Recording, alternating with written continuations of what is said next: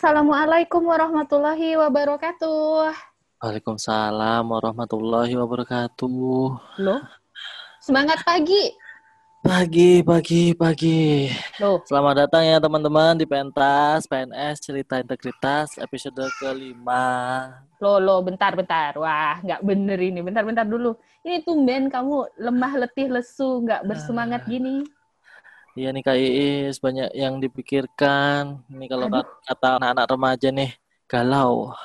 Galau, galau di umur segini. Galau apaan kamu, Kak Tony? Coba sini duduk dulu yang benar. Coba ditarik dulu nafasnya. Hembuskan lagi biar nggak galau. Nah, sekarang cerita deh, kamu galau kenapa? Ini tahun ini nih tahun ke-7. Aku jadi PNS nih, Kak Iis. Terus kenapa dong kalau udah tahun ke-7? Bukannya tahun ke-7 itu eh, sesuatu yang patut diapresiasi loh. Ah, bentar lagi dapat Satya Lencana Karya Satya. Hmm. Ini nih, aku tuh sebenarnya pengen kan tujuh tahun tuh waktu yang panjang loh. Sebenarnya bukan untuk mengejar 10 tahun Satya Lancanya, tapi aku lebih ngerasa kok tujuh tahun ini ngelakuin nggak nggak ada apa-apanya ya, kosong-kosong aja gitu loh. Aku juga ngerasa tugasku juga ber- beraneka macam, berbeda-beda. Pernah jadi front office, terus lama juga empat tahun sebagai staff IT. Nah sekarang malah di staff bagian keuangan. Jadi Waduh. bingung sendiri. Macam-macam juga ya tugasnya ya, Ton. Nah iya, jadi kan kayak kita kan nurut-nurut aja nih kak. Nah jadi dapat tugas apa ya dikerjakan apa aja kan dengan optimal yang kita bisa. Nah cuman kadang kepikiran ke- pengen tuh kayak kerja itu sesuai dengan minat bakat kita. Kata orang tuh kalau kerja sesuai minat bakat itu kita bakal lebih lebih sukses lah, lebih seneng, lebih enjoy jalaninnya. Oke. Emang kamu tahu apa minat dan bakatmu? Hmm, nah itu tuh jadi karena kerjanya bermacam-macam, jadi aku tuh bingung.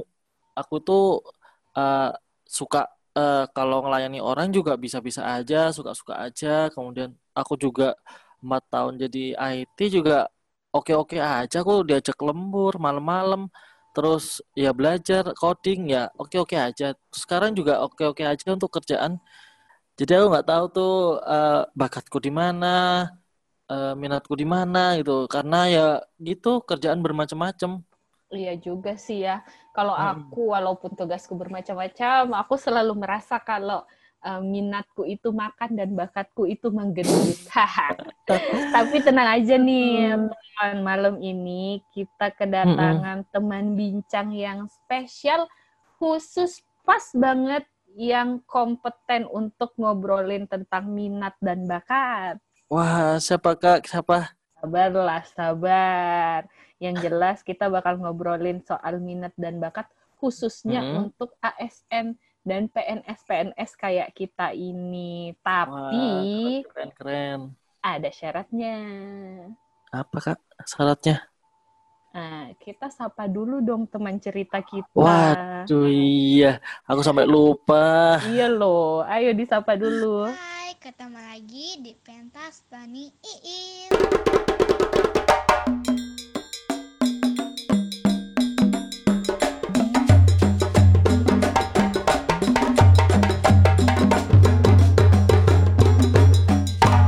Hai teman cerita semuanya ketemu lagi ya kita Alhamdulillah ya, kita ketemu Hmm. lagi. Semoga teman cerita ini senantiasa sehat selalu dan tetap semangat. Amin kita nggak bosen-bosennya ngingetin teman cerita yang dengerin podcast pentas sambil beraktivitas lain untuk tetap utamakan keselamatan ya Iya, jadi kalau teman cerita ini sedang melakukan aktivitas yang memerlukan konsentrasi tinggi seperti menyetrika, memasak, atau Hmm. menyetir, kami Hmm. sarankan untuk di-pause dulu aja Hmm. podcastnya, kemudian nanti lanjut mendengarkan kalau waktunya udah luang. Bener. Tenang aja, kami tetap stay di kanal kesayangan kita semua di YouTube, podcast di Spotify, Anchor, dan teman cerita bisa subscribe biar tidak ketinggalan update dari kita. Oke, jangan lupa follow kita juga di Instagram dan Facebook Mm-mm. at PNS Cerita Integritas. Hmm. Tentunya biar nggak ketinggalan setiap episodenya. Ayo, ayo Kak Is, kenalin dong sama teman bincang kita. Ih, nggak sabar banget nih Kak Tony. Uh, giliran ada uh, narasumber yang bisa membaca soal mapping talent, udah langsung Hmm. ayo dong Kak, ayo dong Kak. Kenalan dulu kita. Nah, malam ini kita akan ditemani oleh Kang Dwi Prayoga, seorang Wah. praktisi tes bakat talent mapping. Udah deh tuh Mantap. bahasanya apa kan? Tes bakat talent mapping. Mantap, Ayo lo mantap. apa? Aku eh, kenal Kang Dwi ini pertama kali dari sebuah pelatihan online. Jadi Hmm. pas eh, pelatihan itu ada sesi check-in-nya yang bertanya apa profesimu dan apa bakatmu. Kemudian pas saya saya jawab Hmm. Eh, saya PNS, kayaknya bakat saya di public speaking gitu karena tugas Hmm. sehari-hari ABCD. Udah tuh langsung eh, oh eh, menarik nih jawabannya kata Kang Dwi gitu kan. Nah, saya juga yang ah materinya bagus nih Kang Dwi kayaknya bisa collab. Alhamdulillahnya sekarang Alhamdulillah. bisa kita undang di pentas PNS Cerita Integritas. Selamat Wah, malam Kang Dwi. Selamat Halo, malam, malam semuanya. Selamat malam. Aduh, kok lupa mulu teman apa? Teman cerita. Teman cerita. Teman cerita. Ya ampun, teman cerita. Selamat malam Oke. semuanya. Perkenalkan, Iya. saya Dwi Prayoga. Saya Mhm. dari Bandung. Saya sekarang seorang talent mapping practitioner. Sebelumnya saya adalah orang yang tersesat selama bertahun-tahun, kurang lebih 8 tahun di pekerjaan yang salah. Dan sekarang Alhamdulillah dengan talent mapping saya sudah tercerahkan dan mulai berbelok ke jalan yang benar gitu. Wah, Wah, mantap, mantap. mantap mantap. Ya langsung aja ya Kang Dwi. Nah ini Kang Dwi, ini aku kan udah tujuh tahun kerja, rasanya nggak punya feel sama sekali. Apa yang aku lakuin setiap hari itu kayak ngerjain sesuatu yang memang rutinitas, tapi nggak punya, eh, kayak nggak berkembang gitu rasanya diri ini. Karena bermacam-macam, eh, nggak fokus dalam satu tugas tertentu aja, jadinya aku kayak nggak punya, ah minatku yang di mana ya kira-kira? Bakatku juga apa ya? Jadi malah lama kelamaan aku juga nggak bisa tahu nih bakatku tuh apa minatku tuh apa. Nah sebelum kita ngobrol tentang bagaimana saya nanti bisa sadar dengan bakatku itu Kang Dwi em, dengar-dengar sih ceritanya Kang Dwi ini eh, pernah merasa tersesat ya kayaknya hampir sama deh. kayaknya menjalani karir itu pernah merasa tersesat nah ini Kang Dwi bisa cerita dulu nih gimana sih Kang kok bisa merasa tersesat tiba-tiba dalam menjalani karir ya padahal udah lama juga ya berkarir monggo Kang Nah, izin sharing ya teman-teman semua. Saya merasa tersesat ya. Ya, Tersesatnya itu sepanjang apa ya? Sepanjang dari gelar SS sampai CA ini. Ini tersesat karena itu adalah ternyata eh, sesuatu yang ternyata menurut psikolog itu tidak cocok dengan kepribadian saya. Jadi sejak 2003 sampai 2019 ya, sampai dengan 2019 itu saya masa-masa di mana saya masih berada dalam kesesatan. Cuman alhamdulillahnya di 2019 saya ketemu sama yang namanya talent mapping, saya mendalami dari mulai basic training, dynamics, bisnis, tentang psikologinya juga dan sampai eh, sekarang masih aktif juga. Jadi ya sekaranglah saya bisa lebih memahami diri saya seperti apa. Jadi eh, kesesatan saya ini terasa di tahun 2018 itu puncak dari saya merasakan stres yang luar biasa sampai saya itu setiap keluar kantor itu pulang kantor itu saya menyerah, eh, merasakan sakit di kepala saya gitu ya sampai saya setiap mau pulang tuh saya harus berhenti dulu sekitar 5 sampai 10 menit untuk menenangkan diri baru saya bisa pulang.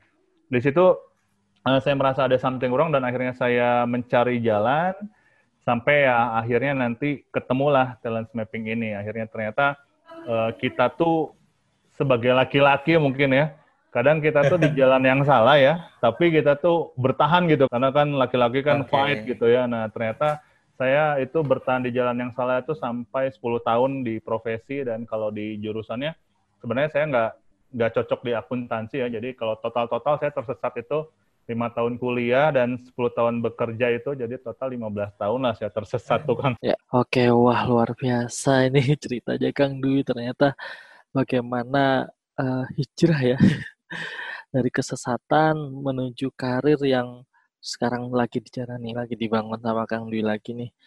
Nah, sekarang yang aku alami nih, aku juga nggak tahu nih uh, bakat minatku seperti apa, Kang. Sekarang nih bingung.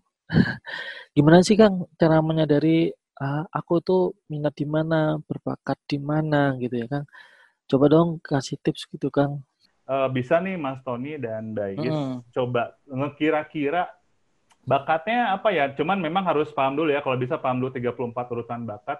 Tapi sebenarnya hmm. yang teratas-atas tuh biasanya tanpa kita tes pun kita ngerasa loh ada bakatnya tuh kira-kira saya tuh senengnya ini ini ini ini. Nah, dan itu biasanya sudah ada petunjuknya di masa kecil, entah di masa remaja atau di masa sekarang tuh kerasa memang dari dulu suka ngelakuin itu. Nah, berangkatnya mungkin dari situ dulu sih Mas, sadar dan peduli dulu. Gitu. Mas, okay. uh, eh, menarik ini. Jadi kan tujuh tahun Mas sebagai akuntan ya, akuntan ya. manajer. Itu kan uh, kayak ngelakuinnya biasa-biasa aja kan, Mas. Mus, ya. Maksudku uh, Mas juga enjoy kan, maksudnya mengerjakan itu kan? Uh, sebenarnya gini sih. Huh? Kalau dibilang enjoy enggak ya, cuman bisa gitu. Oke. Okay. Bisa. Jadi uh, gimana ya? Nah, jadi kalau di di konsep talent mapping itu kalau uh. kita bekerja sesuai bakat itu kita akan merasak, merasakan 4E di aktivitas kita. 4E itu 4E. satu enjoy, dua hmm. easy, tiga hmm. excellent, empat hmm. earn. Nah, saya itu excellent dan earn di accounting, tapi tidak oh, enjoy dan okay. tidak easy. Gitu.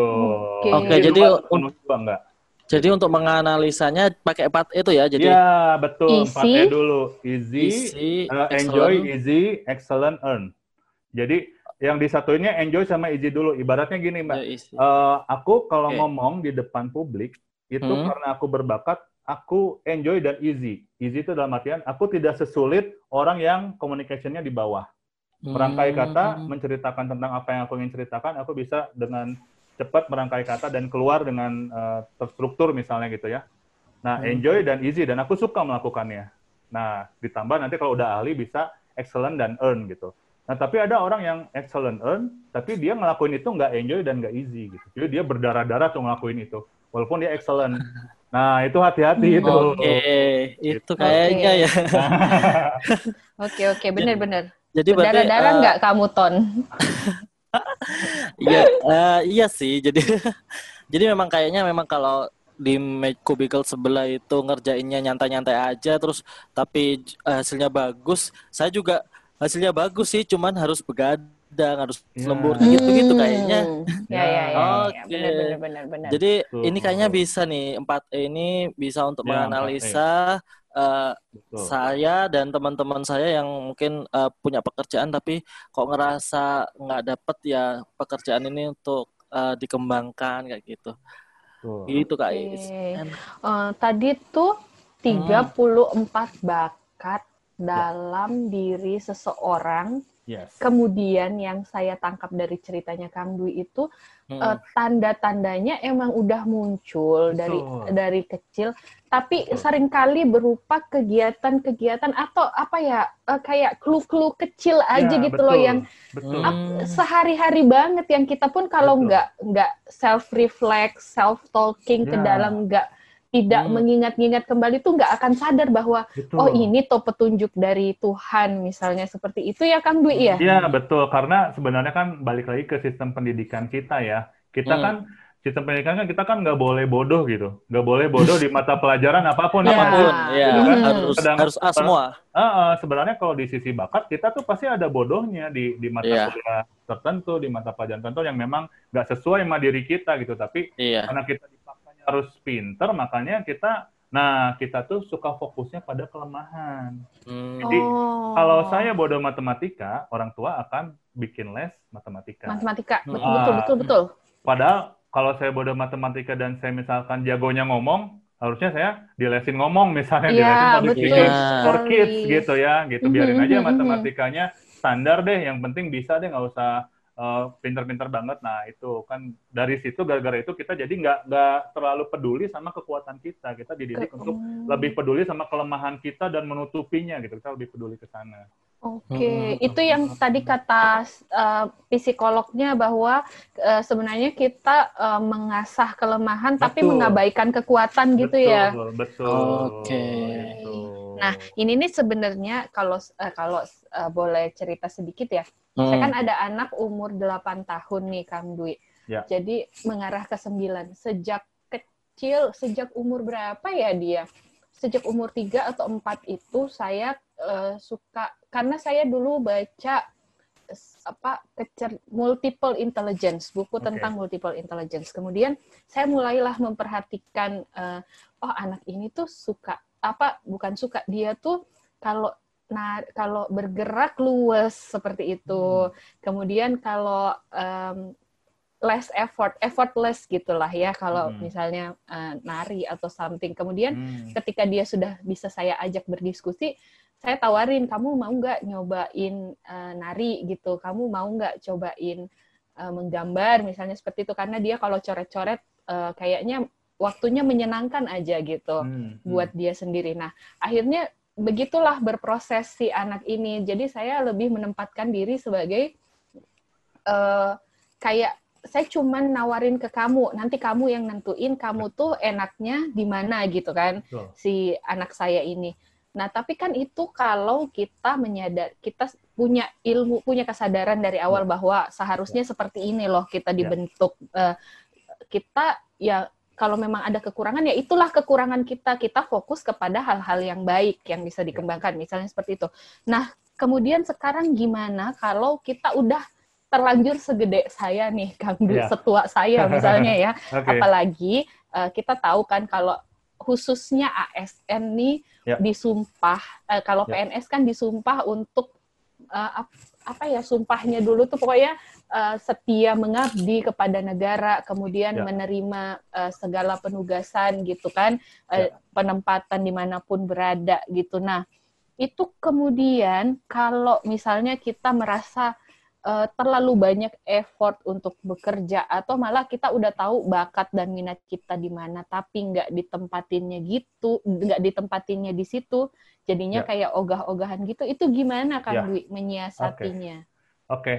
uh, eh, jadi buat informasi juga bahwa saya menyadari segala macam tentang diri saya itu di umur di atas 30 gitu okay. dan hmm dan okay. yang serunya dan yang aduh saya bukan ketawa sih, cuman uh, waktu saya konsul sama si ibu psikolog ini, hmm. uh, ibu psikolog ini bilang, "Pak, ayo belok, Bapak cari jalan yang lebih baik gitu." Uh, kenapa sih bilang gini? Karena ada klien saya yang uh, umurnya 40, dia mau belok sama saya dilarang karena dia anaknya tiga kata dia gitu. Jadi kalau bapak masih oh, sempat gitu, dia bilang, okay. oh oke okay, berarti ada yang lebih ini ya kata saya gitu. Iya bapak masih uh. sempat, ayo dan dan setelah itu nggak lama dari situ ada YouTube-nya Jack Ma tuh. Jack hmm. bilang uh, ada deh kalau cari di YouTube ya oh, umur 20 sampai 30 habiskan jatah gagalmu, umur 30 ngapain? Nah umur 40 udah nggak boleh belok gitu kata si Jack Ma. Wah, gue dalam hati wah belum 40 berarti masih bisa nih gitu ya. ternyata setelah setelah mendalami lagi challenge mapping, ternyata nggak cuma umur 40 aja. Berarti uh. ternyata orang-orang yang salah di masa pensiun pun ada loh. Orang yang oh. jadi saya tipe orang yang kan gini ya, kalau saya ikut motivasi uh itu kan uh, jadi pengusaha itu kan kalau kata motivatornya uh, kita nggak boleh bilang kita nggak bakat jualan kita nggak mm -hmm. bakat jadi pengusaha. Kalau saya setelah pelajari ini, saya bilang boleh loh kita bilang kita nggak bakat jualan gitu. Kita nggak bakat jadi pengusaha karena itu yang terjadi sama pensiunan-pensiunan yang sudah kayak ASN nih bertahun-tahun, mm -hmm. puluhan tahun jadi ASN. Ketika mm -hmm. pensiun, coba-coba usaha, pinjam duit ke bank gede, tahunya usahanya nggak jalan. Uh, uh. Oke. Okay. Nah itu yang saya uh, suka memberi pandangan, hati-hati loh sama Eh, masukan-masukan uh, seperti itu hati-hati uh, kalau mau bisnis mau apa apakah kita memang benar senang melakukannya atau kita cuma coba-coba atau gimana di masa pensiun tuh udah masa-masa yang memang harus cari aman loh gitu. Iya, ibaratnya iya, sudah iya. siap menghadapkan ya gitu menghadapi lagi. Jadi ayolah jangan cari-cari yang aneh-aneh gitu. Nah jadi balik lagi kalau ke ASN itu jadi sebenarnya gini sih kalau menurut saya pertama uh. Uh, kita kan diciptakan ke dunia itu dilengkapi dengan bakat itu Hmm. pasti ya pasti ada tujuannya pertama. Ada tujuannya. Jadi eh, Tuhan itu memberi kita peran khusus loh sebenarnya kita tuh punya tugas khusus loh sebenarnya gitu Hmm. Eh, kalau saya misalkan saya eh, minta ditebak nih ya sama eh, Mas Tony dan Mbak Is kalau Mhm. saya posisi saya saya misalkan katakan waktu itu 8 tahun saya eh, salah jurusan salah pekerjaan sebagai akuntan tapi saya sudah keburu ahli di sana. Terus Hmm. ternyata bakat saya itu developer senang memajukan orang. Terus Hmm. ternyata saya suka tampil, ternyata saya bisa berkomunikasi. Kira-kira saya sekarang lagi ditugasin apa ya, Mas Tony sama Mbak Is? Hmm, Hmm. kalau sekarang tuh Kang Dwi berarti ditugasin sama perusahaannya untuk ini ini enggak sih yang Bukan bukan sih? bukan di perusahaan misalnya. Ah, oh, maksudnya Ah, yang ya, pesan dari Tuhan itu ya ditugasin ya, untuk apa gitu ya? Tuhan nugasin saya apa sih Ah. sebenarnya? Kira-kira saya disalahin jurusannya, disalahin pekerjaannya, tapi disuruh ahli di sana. Udah gitu saya dibuat sadar tentang eh, bakat saya yang suka memajukan orang, suka tampil, suka berkomunikasi. Nah, kira-kira apa sih tugas saya? Nah, saya jawab ya. Nah, Hmm. jadi tugas tugas saya tugas saya mudah. Saya suka memajukan orang, suka tampil, suka komunikasi, maka Hmm. saya harus memajukan orang dengan cara tampil dan berkomunikasi. Dan di bidang apa yang saya akui, yang saya kuasai di bidang akuntansi. Akuntan. Ah, Oh. sehingga apa yang saya lakukan sekarang? Saya tuh disuruh buka les sama Tuhan gitu. Jadi semua ada hikmahnya ya, Kak. Ah. Meskipun kesasar 8 tahun ini Iya. tapi nah, oke, ada ada, tugasnya. meaningful. Nah, terus saya disuruh disesatin, terus saya dibukain jalan lewat talent mapping nih. Berarti saya ada tugas Hmm. lagi apa? Saya harus bantu orang nih yang belum sadar yang kayak saya supaya nggak usah stres kayak saya, supaya jangan Hmm. berangkat dia masih salah jalan. Nah itu tugas kedua saya. Nah jadi ibaratnya gini, sekarang kalau teman-teman sudah di umur sekarang, Hmm. sama tugas teman-teman adalah menyadari dulu nih teman-teman kenapa ya diciptain dengan Hmm. ini ini ini ini.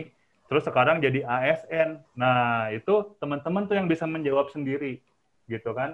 Dengan bakat ini ini ini, terus saya Hmm. di dibelokin sama Tuhan ke ASN, Hmm. tujuannya apa ya? Nah, itu perlu direnungi dan perlu didoakan teman-teman. Gitu karena Oke. ketika doa itu sejalan dengan usahanya, itu kadang jalan-jalan yang kita tidak terbayang itu terbuka loh. Gitu. Jadi misalkan ternyata eh, Mas Tony Oh. tahu eh, ada bakat, oh ternyata saya bakatnya apa misalnya analitikal, saya saya orang yang suka berpikir analitis, tapi saya Ah. juga senang menjalin relasi, saya juga Hmm. empatinya tinggi gitu ya. Oh, Hmm. saya pernah ini. Nah, itu kan berarti kita sudah bisa tahu aktivitas apa ya sebenarnya yang paling cocok sama saya gitu. Nah, dan aktivitas yang paling cocok itu kita tahu. Nah, kita bisa lihat tuh di ASN ini kira-kira aktivitas tersebut adanya di mana ya? Nah, Hmm. ketika kita tahu adanya di mana, itu kita Hmm. doain tuh.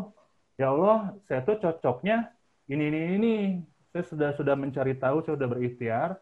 Ya Allah, jika kau memang ridhoi, bukakan jalannya saya menuju sana supaya saya bisa sesuai dengan tujuan penciptaan ini yang saya pahami. Kalau tidak, tolong tunjukkan jalan lain. Nah, itu itu selalu saya doakan. Hmm. Dan itu jalan tuh terbuka. Jadi, kalau teman-teman sekarang bingung, pertama cermin dulu pada diri sendiri, ketahui potensi, udah gitu berdoa. Nah, itu nanti jalan terbuka kok. Gitu. Oh, Oke, Oke. masya Allah. Aku tuh ini tuh eh, Dasar. kayak denger kayak seolah-olah cantiknya itu ya kayak gini ya. Dia kayak penjurusan ah. kuliah gitu loh. Jadi teori dasarnya dulu, bakat-bakatnya nih, kemudian baru spesifiknya apa gitu loh. Iya. Yang oke, Hmm, biar hmm, kamu hmm, bisa hmm. ngajar, ngajar apa dulu nih? Kamu saya kasih Iya. salah jurusan dulu. Jadi minimal kamu ada Betul. spesifikasi kalau ngajar tuh. Betul. Itu ya Allah kerennya. Dan serunya gini loh, Mbak. Karena aku dulu kuliahnya bodoh, terus aku eh, kerjaannya yang salah. Aku kan berjuang keras kan untuk belajar kan, untuk bisa paham, iya. bisa bekerja. Sehingga Heeh. ternyata kenapa orang ngerti kalau aku ajarin? Karena aku menempatkan diri saat aku bodoh dulu. Oke. Gitu. Jadi aku tahu Oke. kalau dosen ngomong gini itu aku tuh dulu nggak paham tuh dosen ngomong gini bahasanya tuh nggak bisa gini jadi harus bahasanya begini nah itu aku sederhanakan materinya jadi orang langsung paham gitu itu Oke, hikmahnya jadi yang- itu.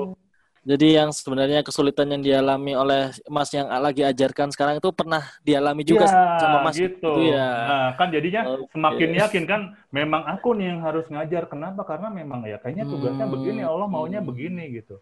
Tuh Oke, nyuruh aku oke. gini dengan kisah Oke, hidup aku oke, disuruh oke. begini. Gitu. Luar biasa. Terbuka pikiranku malam ini. Eh, kayak Kak Is bilang tadi, kita sudah disumpah setia dengan Ya. pekerjaan kita sebagai ASN. Nah, sebenarnya kalau semua kita sudah mengetahui nih, eh, tik- ke 34 no minimal semua Hmm. kita tahu lima lima teratas itu yang dominan di kita itu. Ya. Nah, sedangkan yang dikerjakan di sekarang ini tuh bukan bukan di bidang kita. Nah, Ya. mungkin selain berdoa itu kiat-kiat dari Mas Oke. Dwi eh, apa nih yang Ya. untuk menumbuhkan dan mengembangkan bakat kita itu, Oke. Mas? Jadi gini, eh, untuk kita beralih dari hitam ke putih, itu Hmm. tidak perlu langsung loncat dari hitam ke putih. Tapi Hmm. ada tengah yang namanya abu-abu. Nah, Oke, jadi ibaratnya gini, minimalnya deh kalau sekarang teman-teman tahu dulu deh putihnya teman-teman apa. Kalau misalnya teman-teman merasa di yang sekarang nih hitam ya, merasa Oke. nih yang di yang sekarang nih saya gelap nih, saya nggak tahu nih saya suka apa enggak, ini saya suka apa enggak. Anggaplah yang sekarang hitam. Saya mau ke putih nih. Nah, sekarang kalau kita nggak tahu putihnya itu apa kan nggak bisa dong kita loncat kan. Nah, Iya, jadi betul. PR pertamanya tahu dulu putihnya apa nih. Kita tuh mau ke yang jalan yang benernya apa nih jalan yang benernya Oke, buat oke. saya. Nah, ketika sudah tahu, untuk mencapai ke sana tuh kan nggak bisa langsung loncat.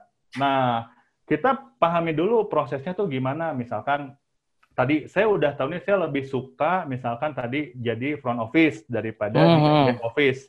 Oke, Hmm. supaya bisa jadi front office gimana ya caranya? Oh, kayaknya saya harus ngomong ke bagian apa atau menghadap kepala apa gitu. Oke, biar biar saya bisa menghadap kepala apa, maka saya harus kerja dulu jadi eh, IT ini dengan baik. Itu sebagai Oke. gra- gradasi si abu-abunya, Mas. Gitu. Hmm. Tapi saya udah tahu, saya nih bekerja ini supaya saya nanti bisa ke putih. Ini saya jalanin dulu gitu. Nah, Hmm. nanti nanti saya udah rencanakan kalau saya ini bagus, kinerja saya bagus, saya ada kesempatan buat meminta pengajuan misalnya pindah apa bagian atau apa ke si Ibu Anu Oke. gitu. Tapi saya buat bisa ketemu Ibu Anu, saya supaya meyakinkan dia saya harus punya kinerja yang baik dulu, maka saya jalani dulu abu-abu yang sekarang. Nah, tapi saya udah Hmm, tahu rencana saya mau ke putih. Nah, itu ditambah dengan doa, tambah Hmm. sedekah, nah itu nanti kebuka Mas jalannya.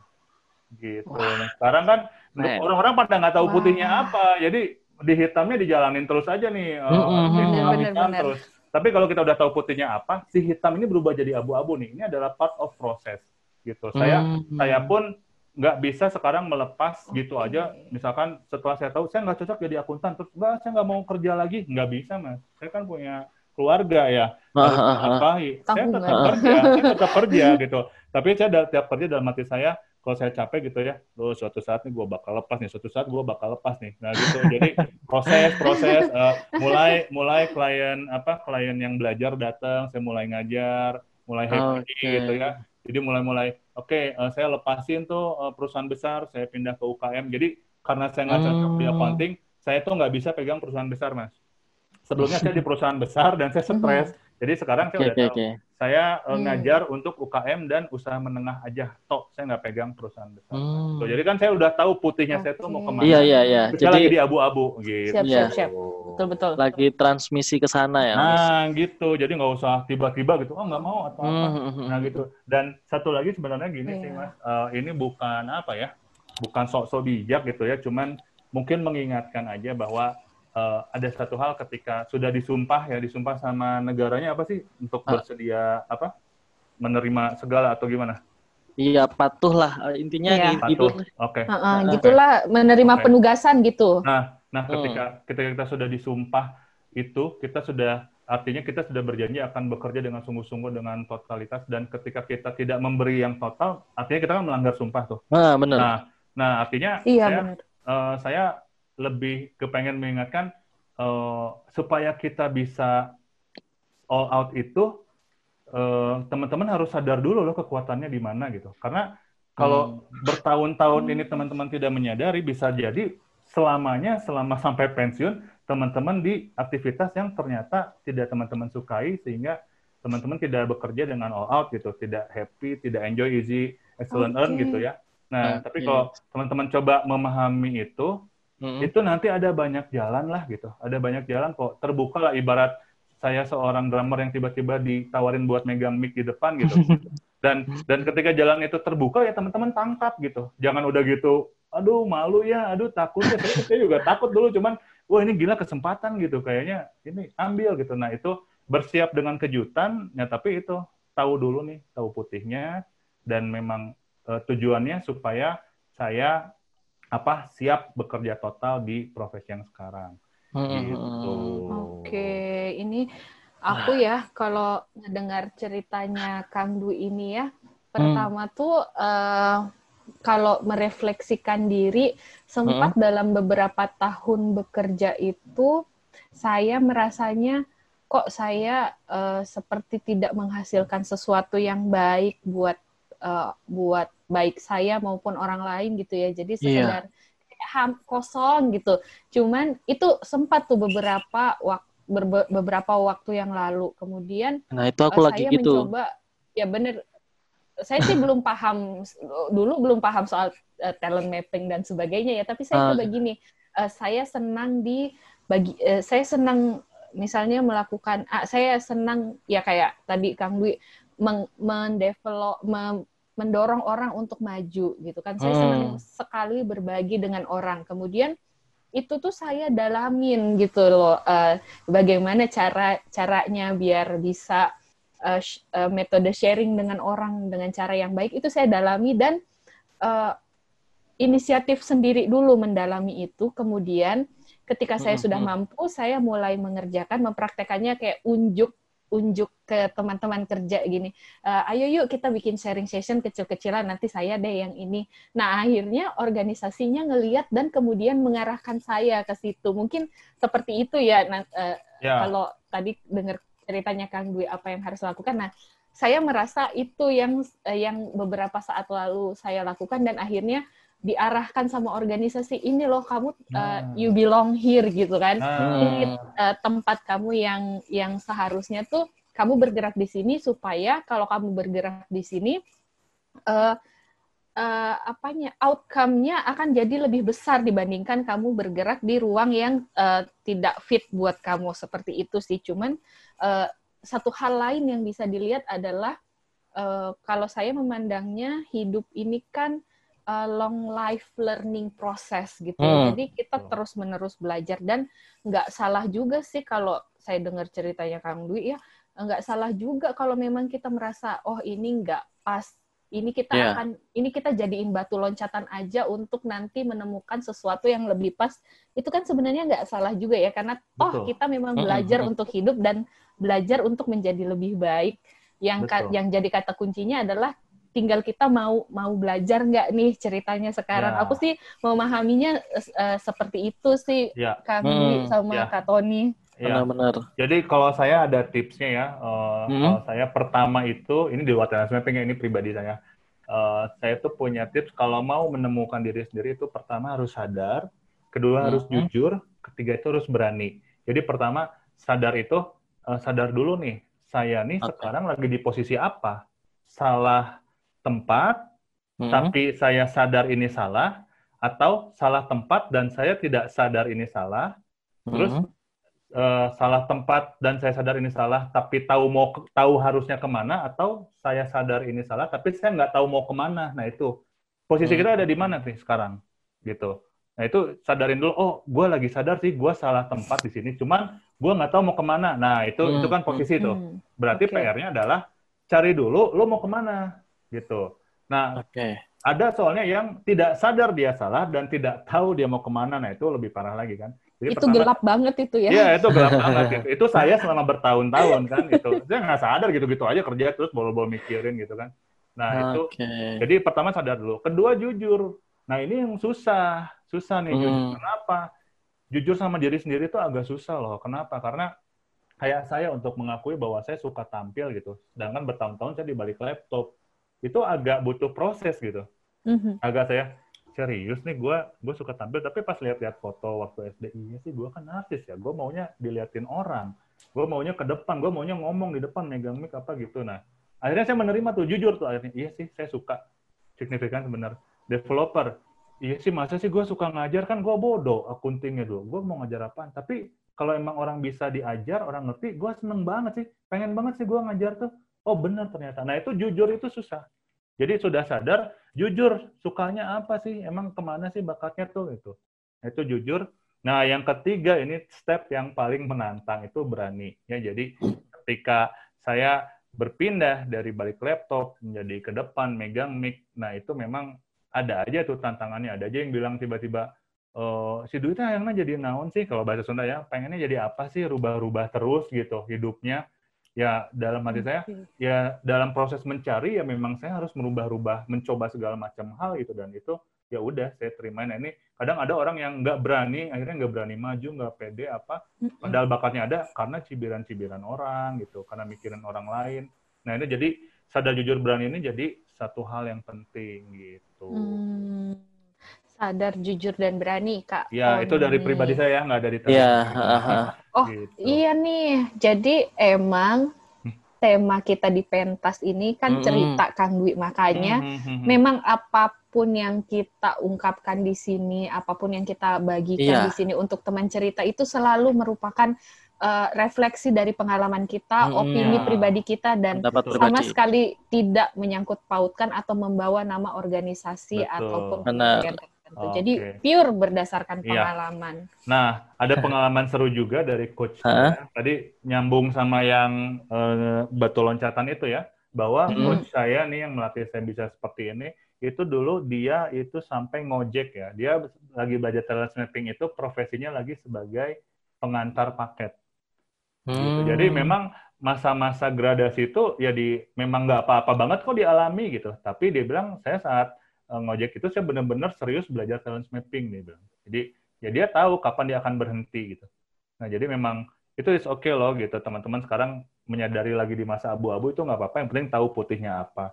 Dan terus yang kedua terkait anaknya Mbak Is ya hmm. terkait hmm. anak ini ada yang seru dari coach saya juga bahwa dia ibaratnya mengharamkan anaknya tes talent mapping.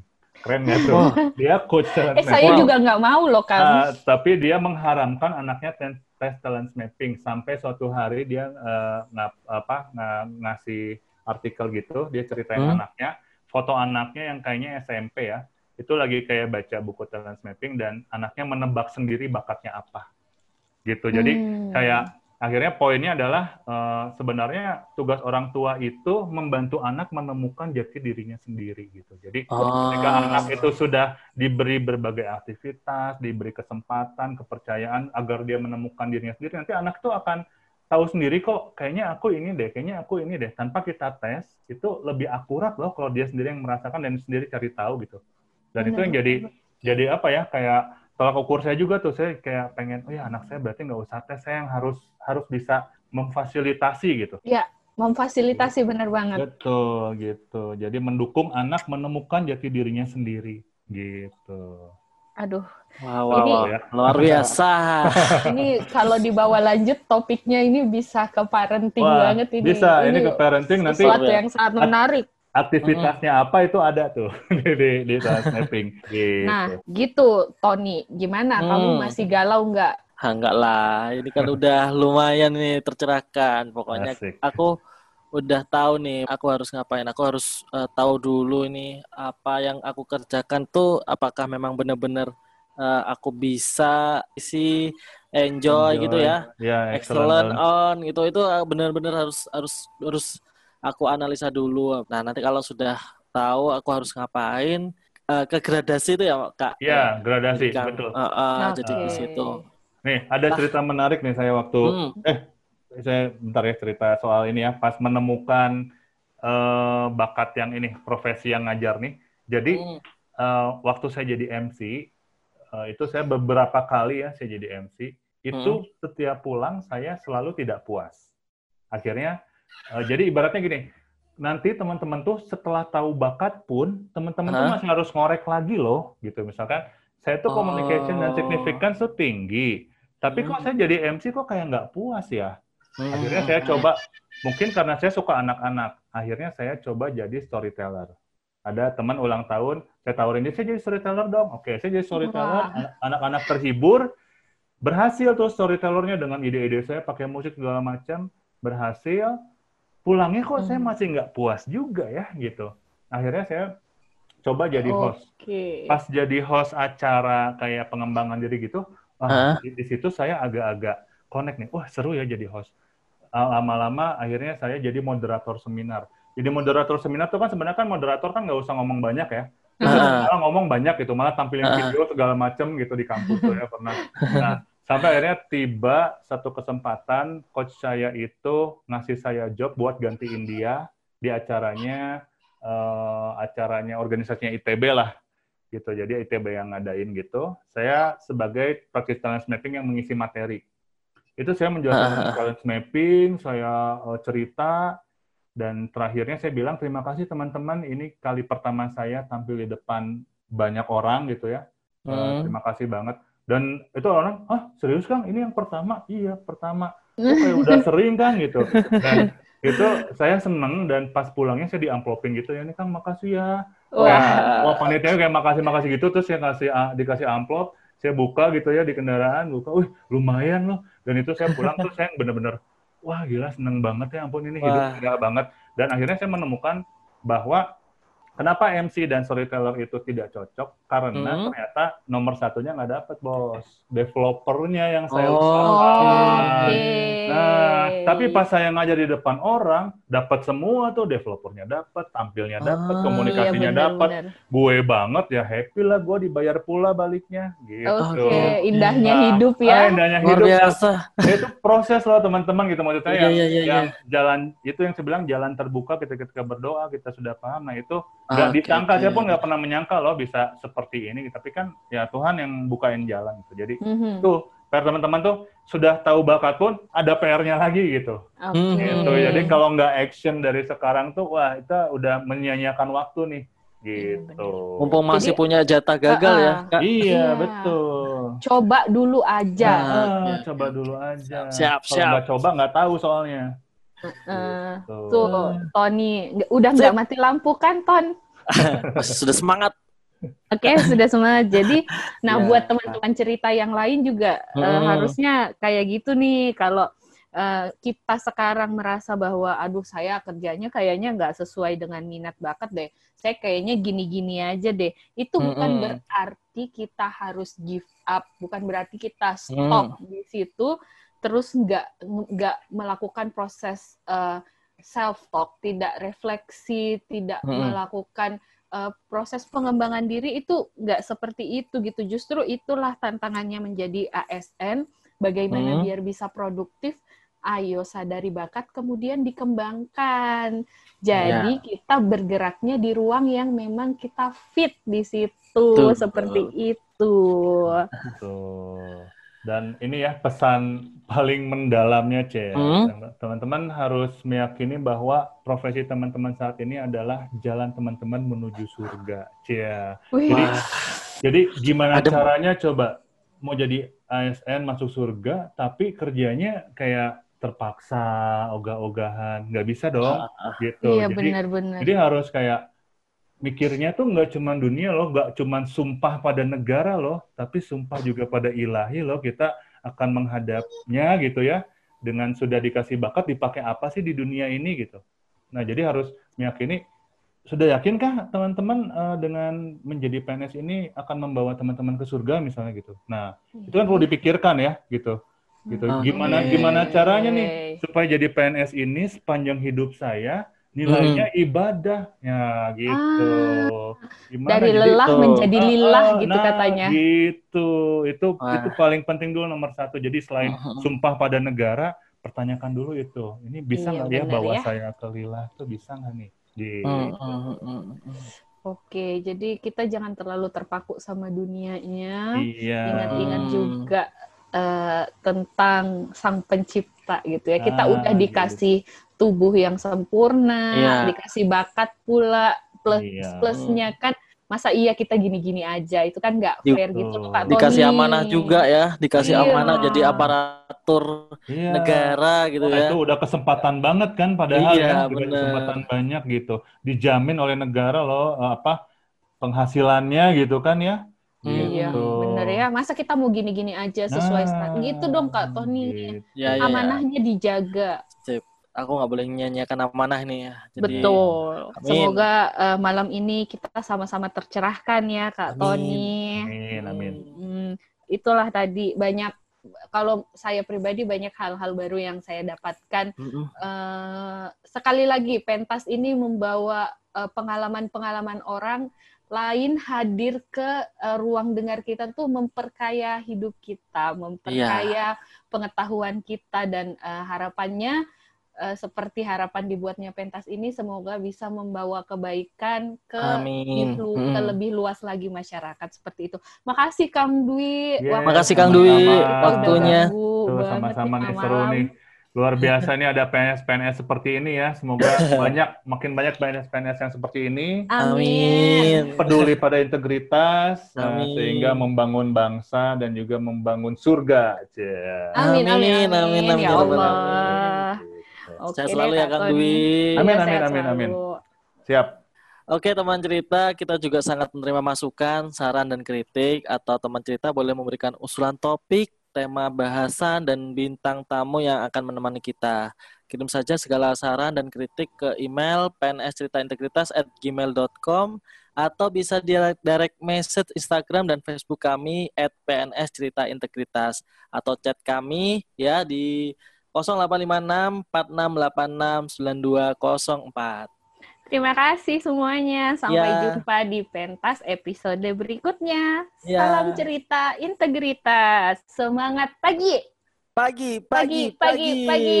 Assalamualaikum Wassalamualaikum warahmatullahi warahmatullahi wabarakatuh. wabarakatuh.